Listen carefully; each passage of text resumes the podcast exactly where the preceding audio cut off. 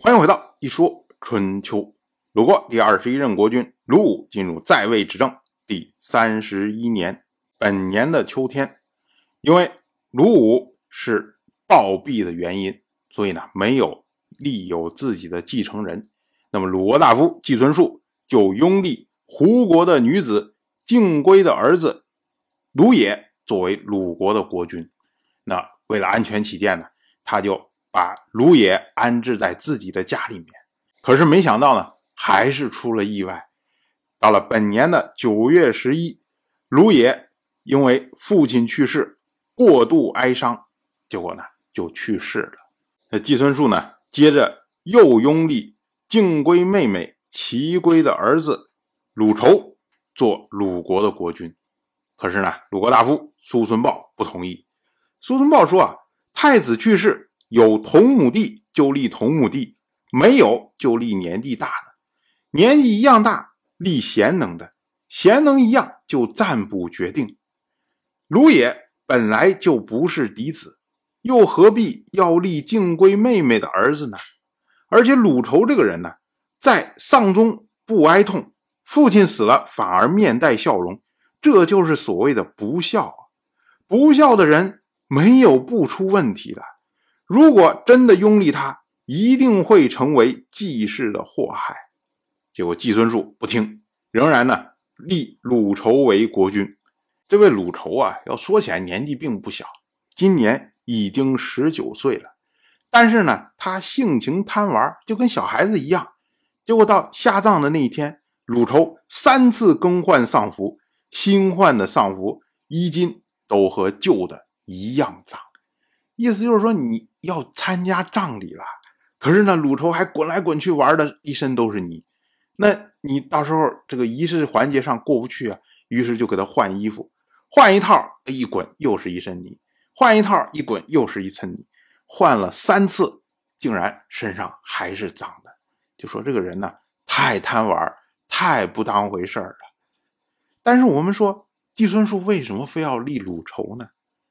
季孙树首先立的是敬归的儿子，敬归他出身于胡国，大家一听，哎，这国家没听过。当然，他是个非常小的小国，为什么要立敬归的儿子？就是希望鲁国的国君不要有大国来做靠山嘛，所以我立小国出身的女子的儿子，那这样的话呢，我在国内搞什么事情，不会有外面的国家对我指手画脚。那鲁也因为过度悲伤而去世，紧接着立鲁仇，鲁仇贪玩啊，这是正中季孙树的下怀，所以我们说啊。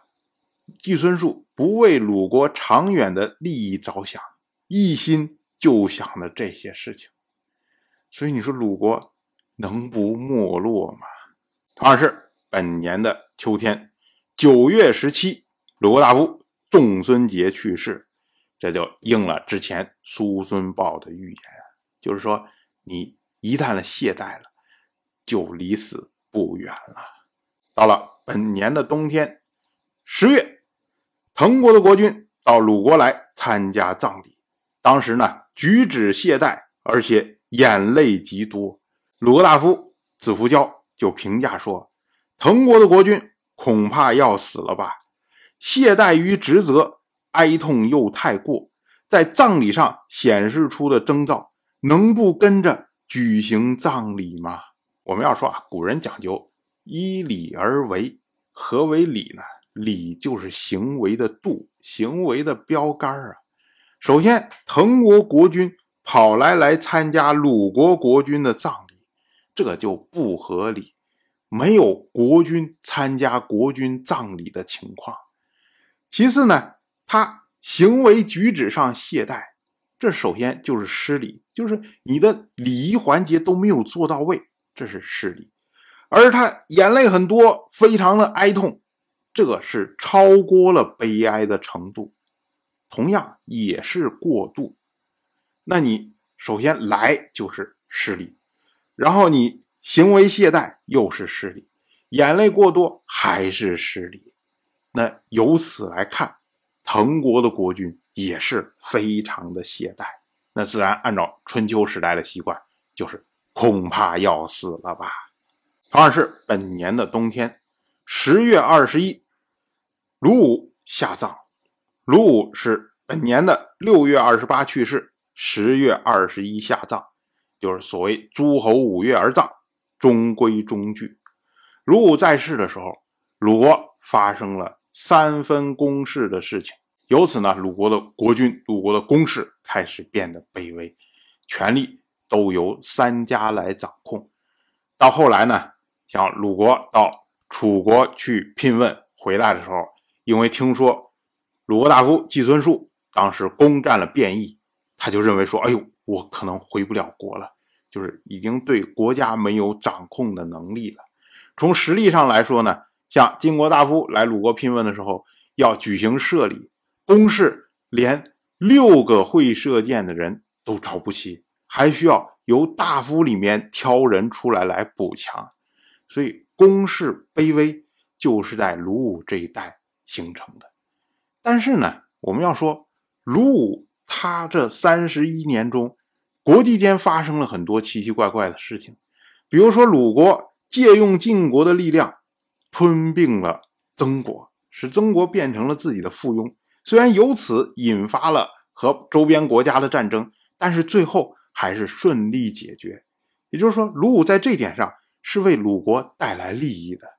另外呢，因为诸侯之间发生了晋楚之间的弭兵之约，所以呢，鲁武等于在他执政的期间，妥善的解决了鲁国和晋国和楚国和齐国之间的关系，为鲁国保持了相当长时间的稳定。虽然这些事情都不是因为鲁武的能力或者鲁武的作为造成的。但是也算是因人成事，所以呢，鲁人依照谥法，因事有功曰襄，为鲁武定谥号为襄，后世则称鲁武为鲁襄公。当然，我就这么一说，您就那么一听，感谢您的耐心陪伴。《一说春秋》的第一本图书《惊泽》已经正式出版，《惊泽》收录了从春秋开篇到郑国国君郑务生去世的春秋故事，加上多篇的番外回声以及年表、人物关系图、春秋经原文等辅助内容，方便大家和音频参照阅读。有兴趣的朋友，快去公众号《一说春秋》看看吧。